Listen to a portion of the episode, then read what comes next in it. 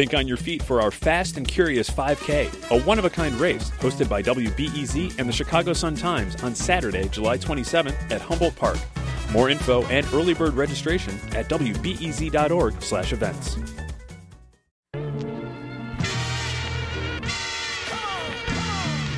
Chicago, city of big shoulders and even bigger secrets. A city where intrigue lurks around every corner. I was heading towards the lakefront. Lo and behold, I saw this kind of tawny brown lump on the sidewalk, and next thing I knew, it grew wings and it was flying right past my face. Beyond the soaring skyscrapers, the asphalt jungle, and the sheen of the bean is another city. A city of shadows. There's always that mysterious group. It was always, you know, some mystery of, you know, this group or them or they, whoever they are, you know. WBEZ's Curious City sets out to solve everyday mysteries sent to us by listeners like you. For the next hour, we're opening up the case files to bring you a collection of strange tales about Chicago we're calling Mystery City. Don't touch that dial. We'll be right back. Curious City on WBEZ is supported by Wintrust, with a network of community banks designed to support and offer resources to business owners and decision makers. More about Wintrust's community banking at wintrust.com. Curious City is supported by UChicago's basic program of liberal education for adults. An online sample discussion on Machiavelli's The Prince is on January 19th. Registration at basicprogram.uchicago.edu. A city on a lake and on the make, home to millions of people and even more stories. A city of epic contrasts, of secrets hidden in plain sight amid soaring skyscrapers and shadowy alleys, full of intriguing details that should, if you're paying attention, lead to questions. And it's our job to answer them. Hi, I'm Jesse Dukes, the audio producer of Curious City. And I'm John Fecile, independent producer and reporter. WBEZ's Curious City answers questions from listeners like you. You can ask us about Chicago, the region, and its people, and we assign gumshoe reporters to find answers, taking you on the journey with us. What you're about to hear is a collection of stories birthed from the puzzlement of our listeners. Like, what's at the bottom of the river? Why can't I see the stars at night? And what happened to the contents of the toilet I just flushed? Uh, yeah. All this and more in a special hour long episode that we're calling Mystery City. Let's start with a riddle anybody who lives in a city has encountered. The case of the hanging gym shoes. Thrown up on power lines by persons unknown. Reporter Mara Benight hits the streets.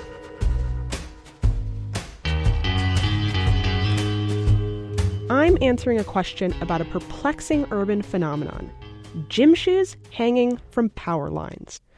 Our question comes from Matt LaTourette. He lives in Aurora, but grew up in Chicago's Belmont Central neighborhood, and he always noticed the shoes dangling from above. He wondered, who did that and why? There's always that mysterious group. It was always, you know, some mystery of, you know, this group or them or they, whoever they are, you know. This shoe hanging? Clearly, it happens, and the city of Chicago has data to prove it. Over the past seven years, city workers received at least 6,000 requests to remove shoes hanging from telephone or electrical wires, including a pair of cowboy boots and a rubber ducky.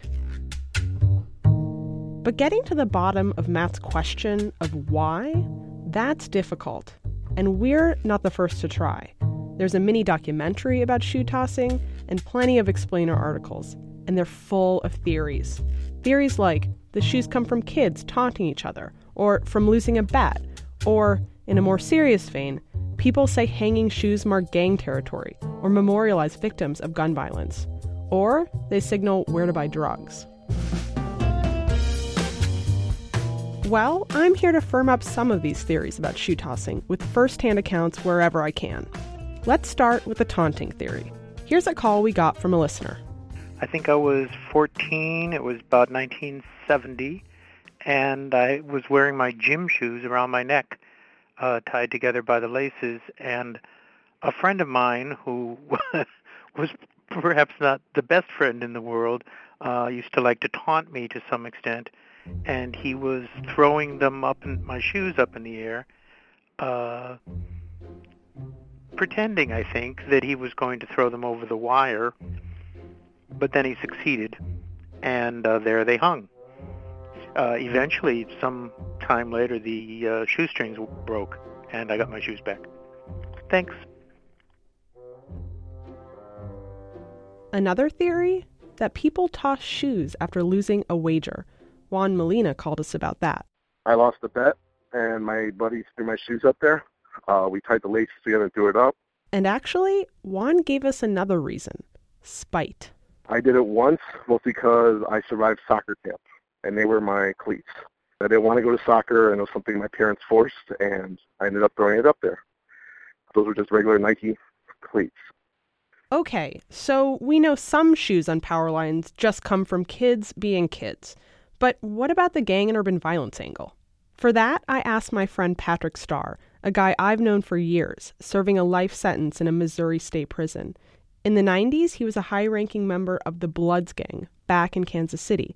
Today, he coaches other inmates on cutting their gang ties. When he was young, he'd throw shoes on power lines. To us in Kansas City, it was about your crew and y'all marking y'all neighborhood. And when, when did it have anything to do like with gangs? Now back, this was before gang because you go back to like '84, '85. There was no physical gangs like we know them today in Kansas City, like Bloods, Crips, GDs, Vice Lords. But it was groups in Kansas City at this time, like school cliques, like like the Hard Boys, Sporty Boys, Deaf Boys, Virgin Boys, Freaky Boys, AKA Boys, the 57th Street Road Dogs, which was us, 69th Street Dogs. We called them crews instead of gangs. Patrick said he had fond memories of tossing his own Nike or Converse sneakers. Tie them two strings together and you hold one shoe and you flip that thing around and it goes right up there and the momentum of the two shoes, if it can hit that wire right in the middle of that string, then it just whips it around there and it's locked on there. You can't get it off. Do you have to like wind up?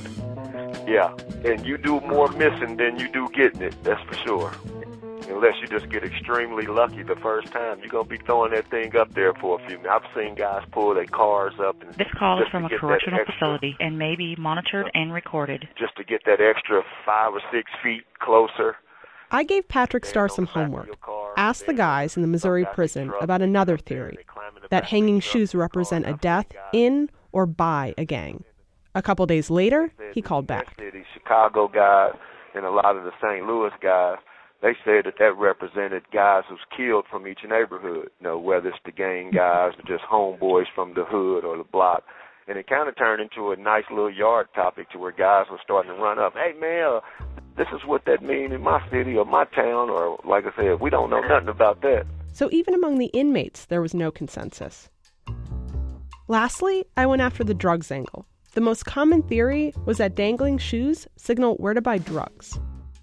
We talked to Chicago police, but they declined to comment. So I got a secondhand perspective from Robert Asfom. He was a childhood shoe tosser, but today he's a social worker and a doctoral student at UIC. I mean, to me, it's like an urban legend, especially the drug spot thing, because it's like if kids in the neighborhood so called know that this is what this is supposed to mean, then the police definitely know. You know, so and no one's gonna put what they're doing out there in that type of way, you know, to, to set themselves up, you know, to be arrested or whatever. But on the other hand, Asfom says he's not surprised people associate gangs and drugs and shoes. These types of activities take place within, you know, marginalized urban areas, so there's some overlap as far as open air drug markets, you know, people being killed and shoes going up on telephone wires. It's within that wider urban milieu that these types of events take place. Well, maybe Asfom is right. Maybe the mystery, the why behind shoe tossing is just this simple a coming of age story of inner city youth, colored by its own regional quirks and mixed up into the larger urban milieu of gangs, drugs, and violence. Any particular pair of shoes could be up there for a variety of reasons, but it's probably not a place to buy drugs. One important piece to this question, however, is that when we looked at detailed city data, it showed that requests to remove shoes hanging from power lines has dropped by 71% over the past six years. And so, even if we do keep trying to explain sneakers hanging from power lines, you should know that more and more this quote mystery is becoming a mystery of the past.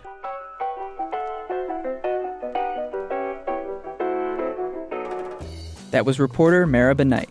Our next story takes you to Chicago's subterranean depths, like Orpheus in search of his bride. This descent into the helter skelter labyrinth of the city's network of pipes retraces a journey that begins every time you flush the toilet. And its subject hails from the very bowels of, well, your bowels. We're talking about doo doo, feces, poop. Hold your nose for case file number two Mystery. The disappearing stool. Shannon Heffernan reports. What happens when you flush the toilet in Chicago? If it sounds like a question a five year old would ask, well, that's because it is. When did we start thinking about that? Kind of around the time when you were first learning how to use the potty, I think. That's Emily Hendel. Her daughter Satchel was a little shy when she first met us and occupied coloring. She thought maybe all the poop went to a big tank somewhere in their house. Where do you think the tank might be? In the basement. Now, before you tune out and think, I know this one, I'm no five year old, I want you to stop and think. Do you really? Because it's actually kind of important. Ever since humans settled in big cities, it's been a problem we had to face. Where do we put the poop? Because if you don't deal with it, people are gonna get sick. And dealing with millions and millions of gallons of poo, it's a complicated task. So today, we walk you and Emily and Satchel through the highlights of what happens after you flush. You'll hear them react to what we learned starting from their house. Could you maybe show us where your toilet is? Could we start with, with that and we can look at the pipes and, and maybe try to start tracking it from that spot? Mm-hmm, just a minute. So see that when you flush it, it goes down here, it goes into the pipes. But come with me, we'll show you where that goes after that. All that water flows out and it goes to pipes that run down the middle of the street. Those pipes go to one of seven different sewage plants run by the Metropolitan Water Reclamation District of Greater Chicago. One of those plants, Stickney, is just southwest of the city. I talked to Reed Dring, the head of operations at Stickney. If he needs to, he can process a million gallons of sewage in a minute. So I can do in a minute what this, you know, an average size treatment plant does in a day. He says his plant takes up 400 acres, the size of 302 football fields. It's the biggest sewage plant in the world. We are number one in the number two business. Number two.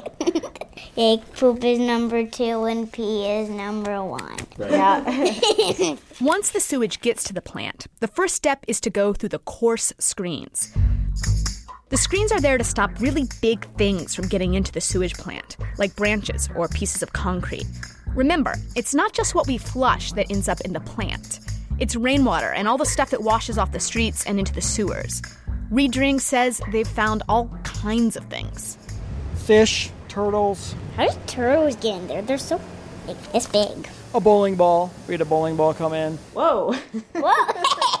That's ridiculous! it is ridiculous.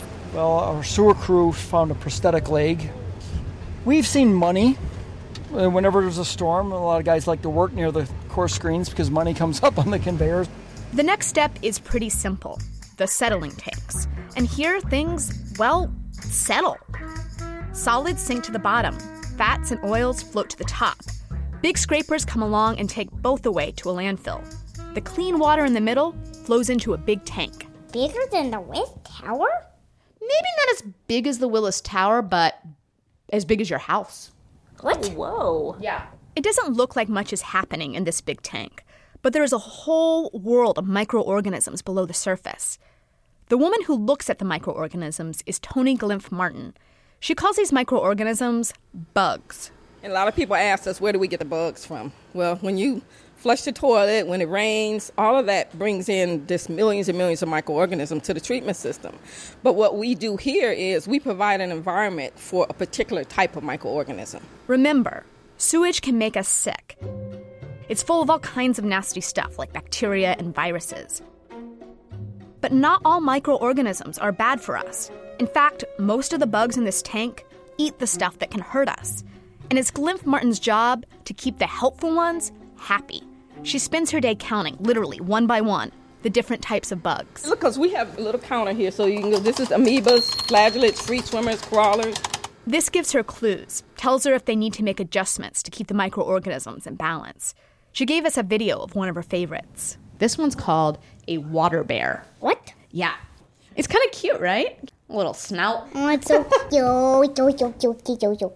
And so when she sees these guys in the water, she's like, okay, our water is doing okay. They're a, a good indicator to have in the system because they're very sensitive co- to ammonia and toxicity. And so if we see them thriving in the system, then it means that the water is relatively clean. So after all the microorganisms have removed most of the bad stuff, the water is sent to the river system. But there's still some stuff left over solids. We are going to skip a few steps here. Basically, what you need to know is that solids get dried out and go through another round of microorganisms.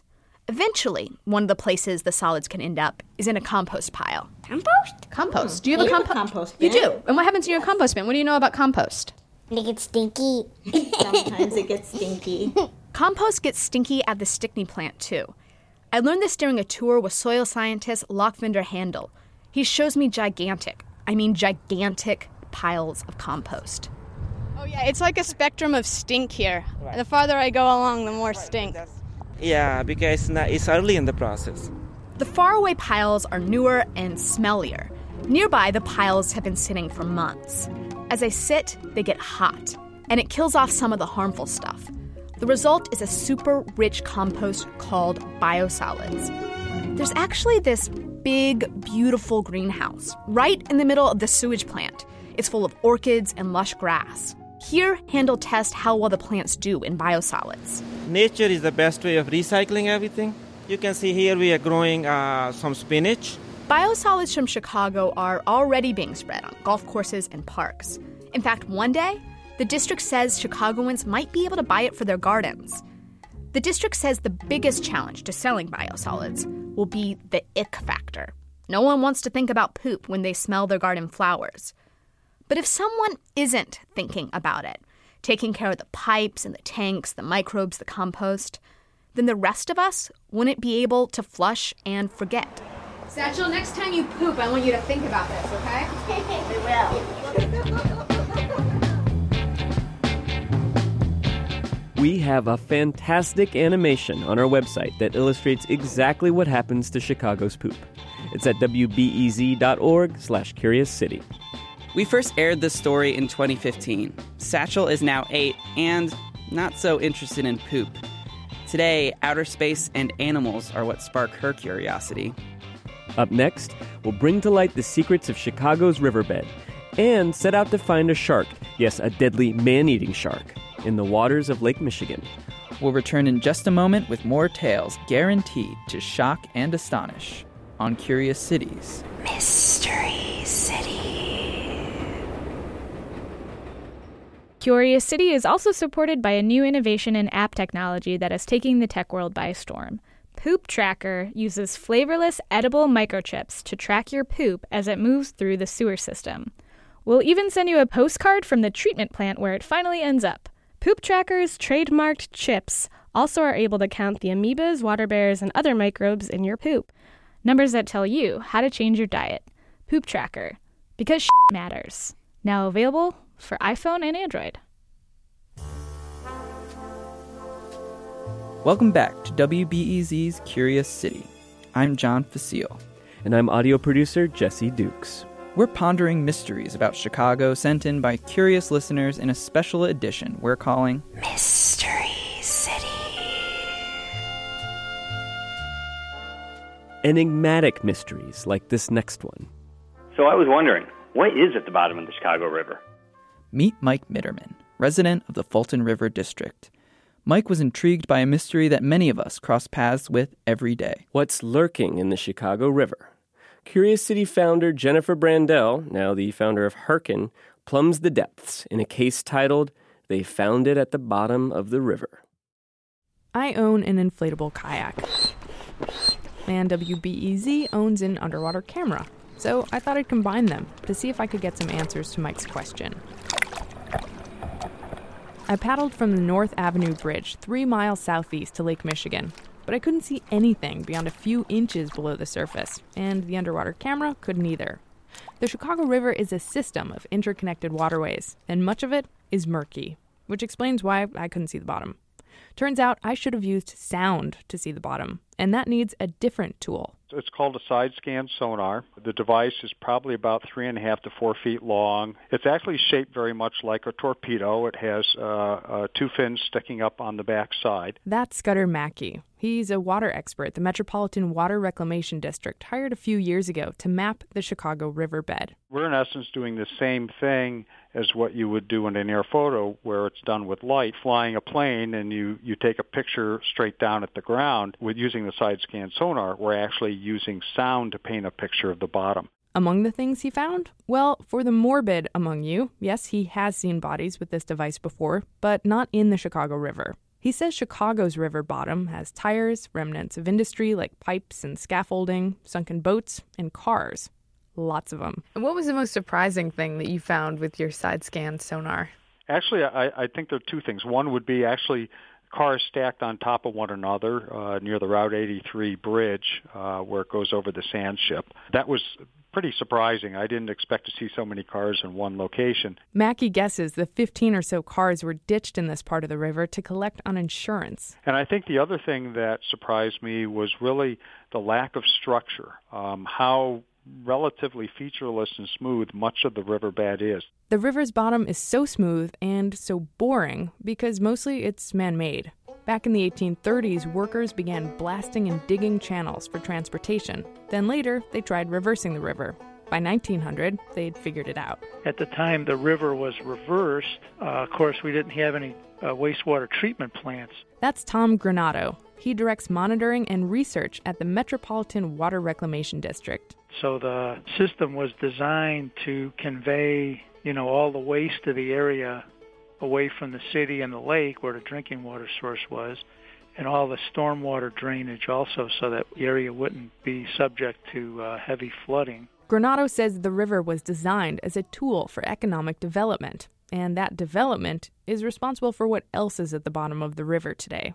There are pathogens, bacteria from wastewater, and chemicals. Probably the biggest concern with the chemicals is, uh, you know, the legacy chemicals that are um, contained in the the older sediments that are on the bottom of the waterways. He says the most notorious contamination spot is Bubbly Creek on the South Branch. It's where heavy industry and the stockyards dumped waste for decades. But even with cleanup efforts and environmental concerns today, Granato says new pollution is still an issue everything we use in our homes shampoos and soaps, fragrances, cosmetics, medications, um, all of these things find their way down the drain. And into the waste treatment plants, where trace amounts of chemicals still show up in the waterways. But despite what the Chicago River's been through over time, there is something else you can find on the bottom of it life. Why are you scared? Okay, but you're pushing me. We tagged along on a field trip to the river with a bunch of teenagers in a science enrichment program. We're at Irene Hernandez picnic area, about halfway down the north branch of the river, between the upper watershed in Lake County and downtown Chicago. Again, it doesn't have to be the pair that you're going to wear, so just grab a pair and let's walk. Mark Hauser is the education director at Friends of the Chicago River and led the expedition. The river is a couple inches deep, tumbling and rolling over rocks. It's about 60 feet wide. It's lovely. It's got a huge canopy of trees hanging over it. The students strap on tall rubber boots and grab nets to see what they can find under the rocks. Hmm. It's like I see them, but then I can't grab them. See stuff? Yeah. Got one. Yeah. Got one. Oh, he got your finger. What? So what was that? That was a. It's a crayfish. So he's like mild. There's all kinds of life at the bottom of the river. You know, crayfish, all manner of crustaceans, uh, insects such as dragonflies and damselflies, uh, worms such as leeches and planaria, and uh, mollusks such as snails, slugs, things like that. we found a whole bunch of dragonflies. Yeah. We didn't find any blood ones, did we? We, there actually is one in here. Every once in a while, we will find stoneflies or Dobson flies, which are rare insects in the Chicago River. When you find one, it actually indicates a very good river. It's actually, you know, probably cleaner than it was in the past couple decades. Hauser's been on this river a ton, so I thought I'd ask the kids. Most had only seen the river from a distance. Here's Malik Johnson. Hey Malik, were you surprised at uh, what you found in the river? Yes, very surprised. It was excellent trip. I really wasn't expecting all that, the crawfish, but it was, yeah. Could we look at the river differently now? Yes, very differently because it's more than what you think in the bottom of it. And at the very, very bottom, below all the critters and the chemicals, there sits a bedrock of limestone. Limestone that's been here for a few hundred million years and has more stories to tell of the river's bottom than we could ever know. Or that we could ever tell to Mike Mitterman, who asked us about the Chicago River in the first place. From the depths of the Chicago River, we move on to the treacherous waters of Lake Michigan. 22,000 square miles of untamed wilderness, home to hundreds of sunken wrecks, drowned souls, and perhaps a man eating shark? I, audio producer Jesse Dukes, became a shark hunter to solve case number 98. We're gonna need a bigger boat. Have you gone swimming in the lake lately? If so, do you know about the Lake Michigan shark attack of 1955? Yeah, you heard me. Shark attack. Our questioner, Hilary Winars, wants to know if it's a true story or urban legend. Can we please get a final ruling on whether or not one young George Lawson was actually attacked by a shark in Lake Michigan in 1955 or not? It sounds unbelievable. Sharks are saltwater animals, right? The lake is freshwater. But the story is actually in the Global Shark Attack File, a database maintained by the nonprofit Shark Research Institute. It says a bull shark attacked Lawson without provocation. Would you like it to be true? I would, actually. I think it would be really, I mean, he lived, so it's not terribly tragic, but yeah, I, I, I kind of would. And I have to admit, a part of me wants it to be true, too. Not the part about a boy getting attacked, but I want to believe that a shark could make its merry way through thousands of miles of rivers into Lake Michigan. The world would just be that much more strange and wonderful and scary. So I became a detective. I searched through archives, cold called strangers, ran down clues, and talked to experts about whether a shark could even get to Lake Michigan. My first clue was the names the alleged victim, George Lawson, and his rescuer, John Adler. I found and tracked down a handful of people with those names in the area, and long story short, dead end. The next step find the original source of the story. The shark database listed its source as, quote, F. Dennis, page 52. Google led me to a book called Man Eating Sharks, published in 1975 and edited by Felix Dennis. A quote from the book. Rescuer John Adler, who hauled the boy, minus most of his right leg, into a boat, said, quote, I just couldn't believe it, but I had to believe what I, I wanted to know where this Felix Dennis got that from, so I went looking for him. Turns out he's a British multimillionaire. He founded Maxim Magazine and PC World, among other titles. He's famous for anticipating trends and hustling to publish something just ahead of the competition. And unfortunately, he died last year. But I do have a friend in the UK who was willing to help us get in touch with his estate. My name's Emily Chornock. I'm calling on behalf of a radio show. And it worked. The estate put me in touch with one of the authors of Man Eating Sharks, Christopher Rowley. He spoke to me over a fuzzy phone line in upstate New York. Squirrels bite the wires around here. Rowley explained that back in 75, the movie Jaws had just made a huge splash. Hoping to capitalize, Felix Dennis hired three freelance writers, including Rowley, to throw together a picture book about sharks. Fast. We had a, a very short window, myself and two friends, Roger and Duncan, and it was just basically get down to the library and work like little beavers in there to um, pick up all the shark attack information we could gather in like about five weeks. I read Rowley the Lake Michigan bull shark story mm, to refresh his memory. Yeah, that's that, now I'm remembering actually. That, That's yeah, right. yeah, yeah. But he says he can't remember where they got the story from. Maybe you were a little confused about your geography, and maybe there was another town that had a similar name to Chicago.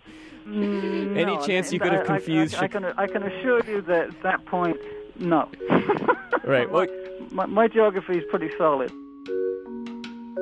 However, Rowley admitted they may have made a few things up. Yep, in those days, Felix Dennis was more concerned with speed than accuracy. But Rowley doesn't think they made up the Lake Michigan story. The details are just too vivid. So all that tells us is that there may or may not be another source of the story out there. So, another approach. What about somebody who really knows Lake Michigan? I wanted to know, like, so in all that time surfing and swimming, have you ever heard of a shark in Lake Michigan? No, I, you know another thing that I've encountered is uh, beavers. Oh, like like some big beavers. Definitely don't want to get too close to one. Anything that could take a bite out of you. Dave Benjamin of the Great Lakes Surf Rescue Project. He's a surfer who teaches people about water safety. And he said a lot of people have heard of the alleged shark. Every time we do elementary school presentations, they always ask if a bull shark can live in Lake Michigan. What do you tell them? We we tell them no, that we haven't heard of any incidences, but they'll keep asking. They'll, the the next kid will be up. Are you sure? It's what I wondered too. Can ocean sharks live in the lake? I would say probably not. Phil Willink is the senior research scientist at the Shedd Aquarium. And he allowed if any shark could get into Lake Michigan, it would be a bull shark. It is able to control the salt and other compounds in its blood in order to maintain a balance with the water that's around it. Wow. And that enables it to move back and forth between freshwater and saltwater. So, yes, bull sharks can swim into fresh water. And we think they can stay there for several years, possibly. Years. Years. And just how far away from the ocean can a bull shark get? So, the record that I know is in the Amazon where they found a bull shark a couple thousand miles away from the ocean. How far away from the ocean is Lake Michigan? I'm going to say 1,500 to 2,000 miles. So you're saying it's possible? It is possible. It's possible for a bull shark to make its way into Lake Michigan? Well, for scientists can never say anything's impossible. Yeah, yeah, yeah, we get it. You're a scientist. The important point here, it's possible. But as Mr. Spoil Sports scientist Willink points out, there are big obstacles. We know sharks have actually been as close as St. Louis, but from there, they'd have to swim another 300 miles and get past 10 locks and dams, some of which a shark could get through no problem, others, they'd have to wait for the lock to open and sneak through. Which brings us back to probably not. Boring. And consider shark attacks make the news. And there's nothing, nothing in the Chicago Tribune, the Defender, nothing about a shark attack in the 1950s. Which makes me think this is just another bull shark story. I want to be serious for a second. I really don't think you need to worry about sharks in the lake. But, as Dave Benjamin, the surfer, points out, nearly 50 people have drowned in Lower Lake Michigan in the past two years. And he thinks all the shark hype is a distraction. We get all these media attention to shark attacks around the world when more people are going to die drowning gets very little attention. And as more people are concerned about being eaten by a shark than actually having a drowning accident. So please, be safe out there. And if you see a shark, please give me a call. Jesse still hasn't found that shark, a fact that haunts him day and night. It's my white whale, that shark. Coming up, a story about Chicago's furry flying citizens and a journey to the stars. But first, we'll take a quick break. And may I suggest you use this time to visit our website, wbez.org slash curious city. While you're there, ask us your own questions about Chicago, the region, or its people. Additional extra support for Curious City provided by George Lawson and Sons Spray-On Shark Repellent. Since 1955, George Lawson and Sons have been dedicated to keeping Chicago area swimmers and lake cavorters safe from the ever-present threat of shark attack. Our original formula goes on clear, doesn't streak, and is guaranteed to make even the most gluttonous shark say, "No, thanks." Available wherever shark repellent is sold. And we're back for more of a special edition of WBEZ's Curious City, where we ponder Chicago's most elusive mysteries. I'm Jesse Dukes. And I'm John Fecile. We now return to Mystery City. By the way, that whispery voice you've been hearing this whole time is none other than Curious City's former multimedia producer, Logan Jaffe, who now has a hotshot new job at ProPublica, Illinois. You're making me blush. Logan, you can stop talking like that. But this is how I always talk. Come on, Logan. We need you to introduce the next story in your normal voice. Fine. Chicago's after dark activities range from the celebratory to the sinister. But if you look up and see a shadow flitting past a streetlight, it might belong to a different kind of creature of the night. Furry, winged, and by sunrise, gone. Chicago's bats, where do they hide and why? Curious City founder Jennifer Brandel and I take on case number 60 Deflator Mouse. We got a question from Rory Keene. He was in Chicago's downtown loop, just strolling along. I was heading towards the lakefront. He was right at Dearborn and Adams. Then, out of nowhere, It was really a bizarre turn of events. he looked down and Lo and behold, I saw this kind of like tawny brown lump on the sidewalk. and he wasn't quite sure what to make of it. Uh, at first, I thought someone had discarded their like fried chicken or whatever. But as he got closer, I saw it twitch real quick, and next thing I knew, it grew wings and it was flying, you know, right around my ankles and and then right past my face. and quickly he realized that was not someone's fried chicken. It was a bat. Which prompted Rory to ask Curious City this question. How did a bat get in the loop? How many of them are down here? And where are their favorite hangouts? Lucky for all of us, the Urban Wildlife Institute at the Lincoln Park Zoo has been studying where bats hang out around Chicago for the past two years. But researcher Liza Lehrer says it's unlikely bats spend much of their time in the loop. I think skyscrapers in the loop are probably not areas that they're really using. They're probably hanging out downtown, flying over it, eating all the insects that they can out of the parks and using that space, but they're probably not actually roosting in those areas.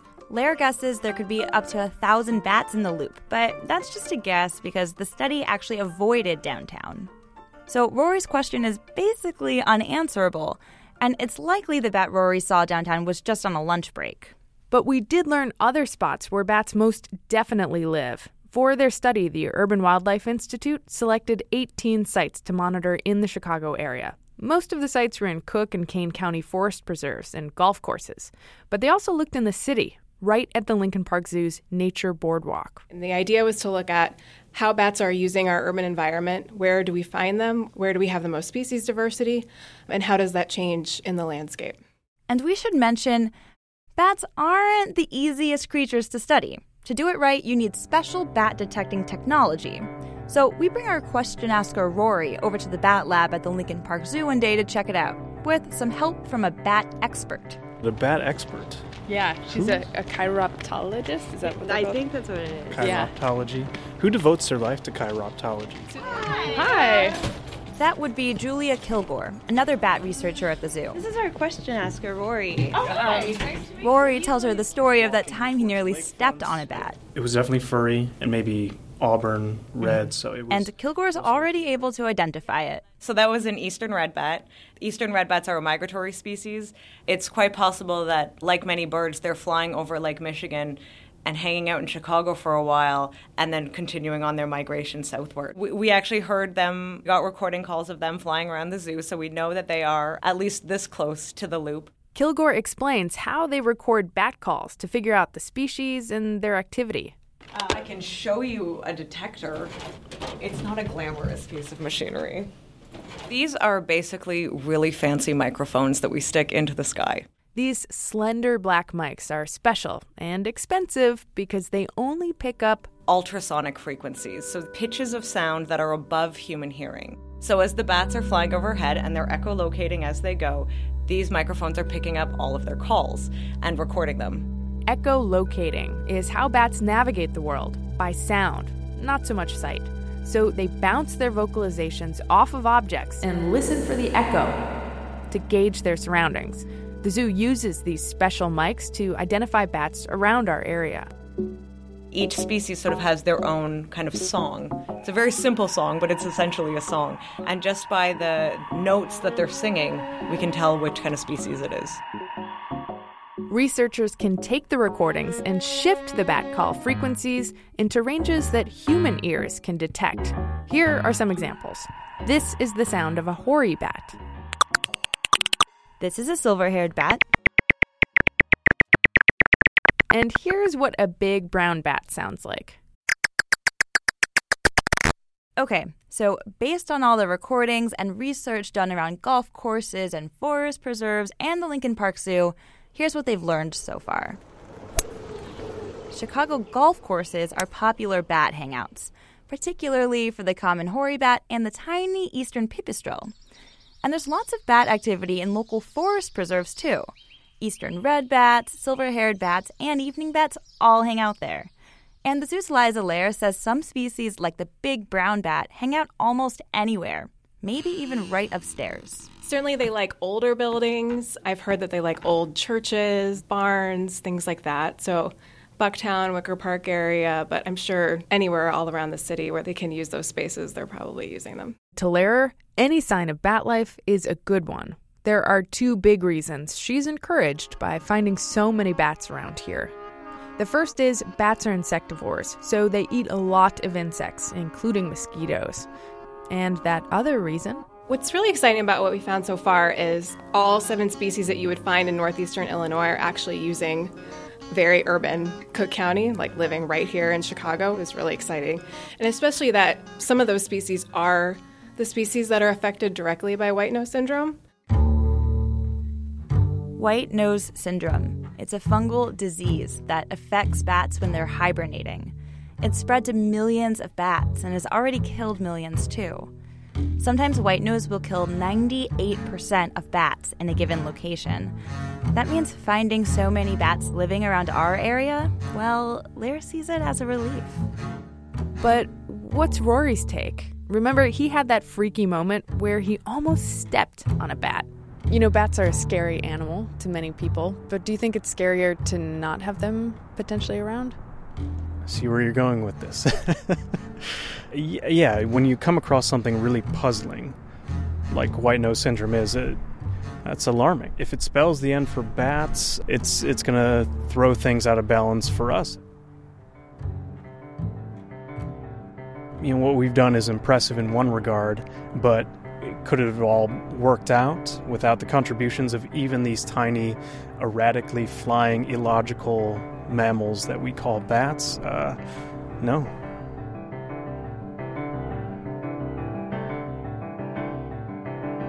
That story was reported by me, Logan Jaffe, and Curious City founder Jennifer Brandel. Logan made a great interactive that shows where Chicago's bats live and how to find them. Check it out at wbez.org slash curious city. And one last tip of the hat to questioner Rory Keene, who came along with us for the investigation and did a spot on imitation of German film director Werner Herzog. The world of the bat. It's both primordial and dark. Their eyes are not attuned to the same sensations that we as human beings have. How accurate is it? Here's Herzog himself. And we have to become humble in front of this overwhelming misery and overwhelming fornication. Even the, the stars up here in the, in the sky look like a mess. You know, speaking of stars, Logan and Jesse, we're going to end our special here with a story that you two co reported about the, the night, night sky. The most mysterious mystery of all. Look up at the night sky and you might think, how did I get here? And if you live in Chicago, you might think, where are all the stars? Our question asker, Paula de Los Angeles, found herself considering this last question in a case titled, Dude, Where's My Stars? Paula is from a smallish town in Connecticut, went to college in another small town in California, and then moved to Chicago. So, this is the first time where I'm living in a big city where there are a lot of tall buildings, night lights, and everything. And she noticed something really big was missing. I guess it's the first time where I've looked up and it's just not that easy to see the stars. You know? Maybe you don't know. If you're not like Paula, if you didn't grow up in a smaller city or rural town, maybe you have no idea what you're missing. You see, Chicago has some of the worst light pollution in the country. Glare from streetlights and the sprawl obscures the stars. Even in far out suburbs, you can only see just a handful of stars, if you're lucky. So we asked astronomers and stargazers where Chicago's good stargazing spots are, you know, aside from the Adler Planetarium. and they all said the same thing. Nowhere. Womp. Except? You can see stars if you're in this one huge, gaping dark spot. I had no idea that it would be in the middle of Lake Michigan. Which explains why Logan and I left the city's orange night glow and went stargazing in a sailboat to give you a taste of what you are missing. Paula came along for the ride, and so did this guy. Larry Ciupik, astronomer, Adler Planetarium. What we're doing right now uh, is we're actually trying to see how dark it gets as we go out into Lake Michigan away from the city lights. You want to be under a black sky to have the lowest light pollution. We're going to get going right off the bat here. That's Aaron Olson. He was our skipper for the evening. All right, and we're off. So we are leaving Navy Pier on a sailboat, and it's an amazing oh. view of the city. We can Oh. See Venus, guys. Millennium oh. Park, and apparently there's Venus. Oh, Is yeah. that that very bright star star, of up evening. there? Wow. really a Oh, it's a planet. Oh, planet. So let's see what else we can see. Saturn is just above that Cirrus cloud patch. Still only halfway. We're only the about as far as, say, Cicero is from the loop, but we're already seeing stars we couldn't see in Chicago. So also here's the Big Dipper up here. So if we cut the engine now, it'll get very quiet. This is crazy. Wow. Listen to the quiet.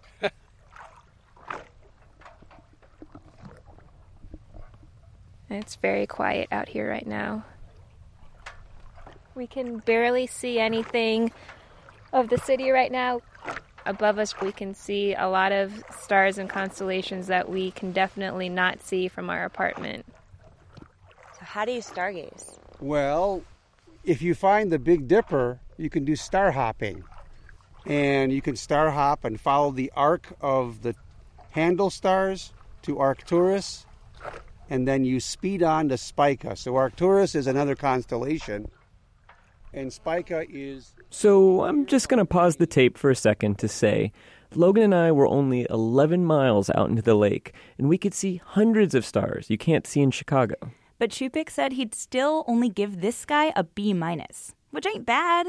Heck, it's better than the F he'd give to Chicago. But I could see his point. We still didn't see the Milky Way, and I really wanted to see it.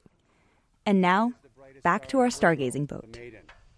How far would we have to drive to get a sky this this good? you'd have to drive more than 50 miles out of Chicago, and that may not even do it. So, Larry, you told us before that light pollution is getting worse. So, what happens if that distance keeps getting further and further?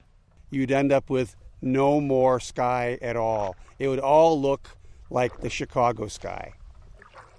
It's a whole kind of primal feeling when you see a very dark sky. If you see stars, you think about the wider universe, and big questions come up like where did I come from? Where did the universe come from? So it's almost a religious experience. What happens if we just don't ask those questions anymore? Wow. That was deep. I think humans are curious. I think curiosity and intelligence goes together. Weren't we all curious as children?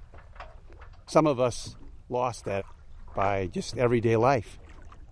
So I think everyone needs to go to a dark sky once in a while. But the problem is the darkest sky sites around the world are getting light polluted as well.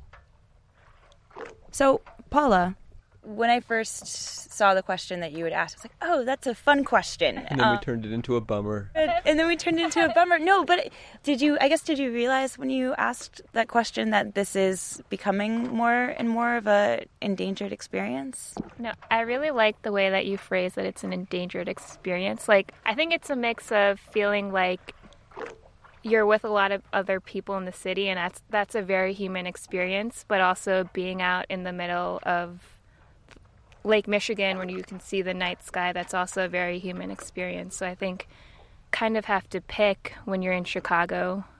It's too bad that we can't see the night sky and also be around technology and a lot of lights too. I'm glad the motor started. Yeah.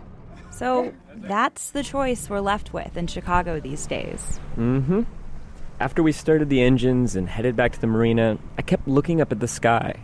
And all those stars we saw, they just disappeared as we got closer to the city. We saw hundreds, then dozens, then like five, all in an hour. Yeah, and it's not like we didn't get an amazing view of the loop from the water, but we had to commandeer a sailboat to remind us that Chicago even has stars in the first place. And those stars are there all the time. It's just every night we hide them.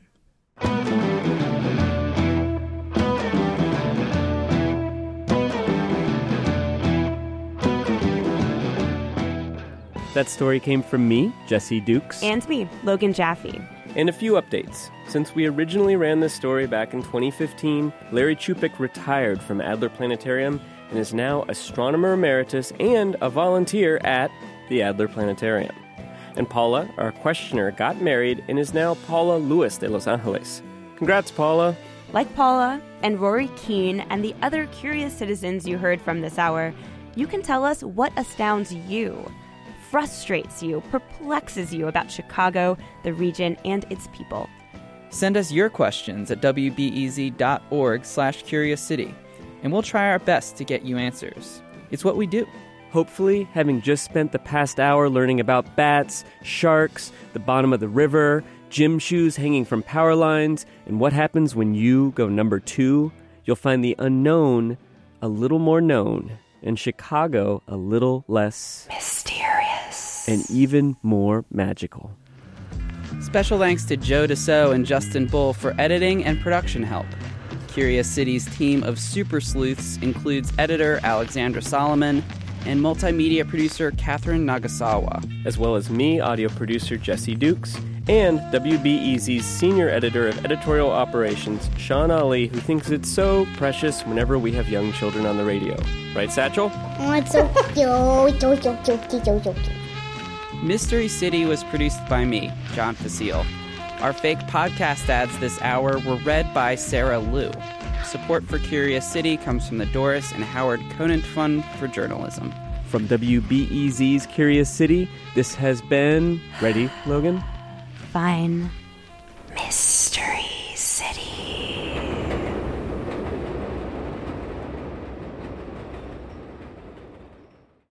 Thanks for listening to the news live on WBEZ and NPR. The WBEZ stream sounds great in the kitchen on your smart speaker and anywhere on the WBEZ app. Listen every day.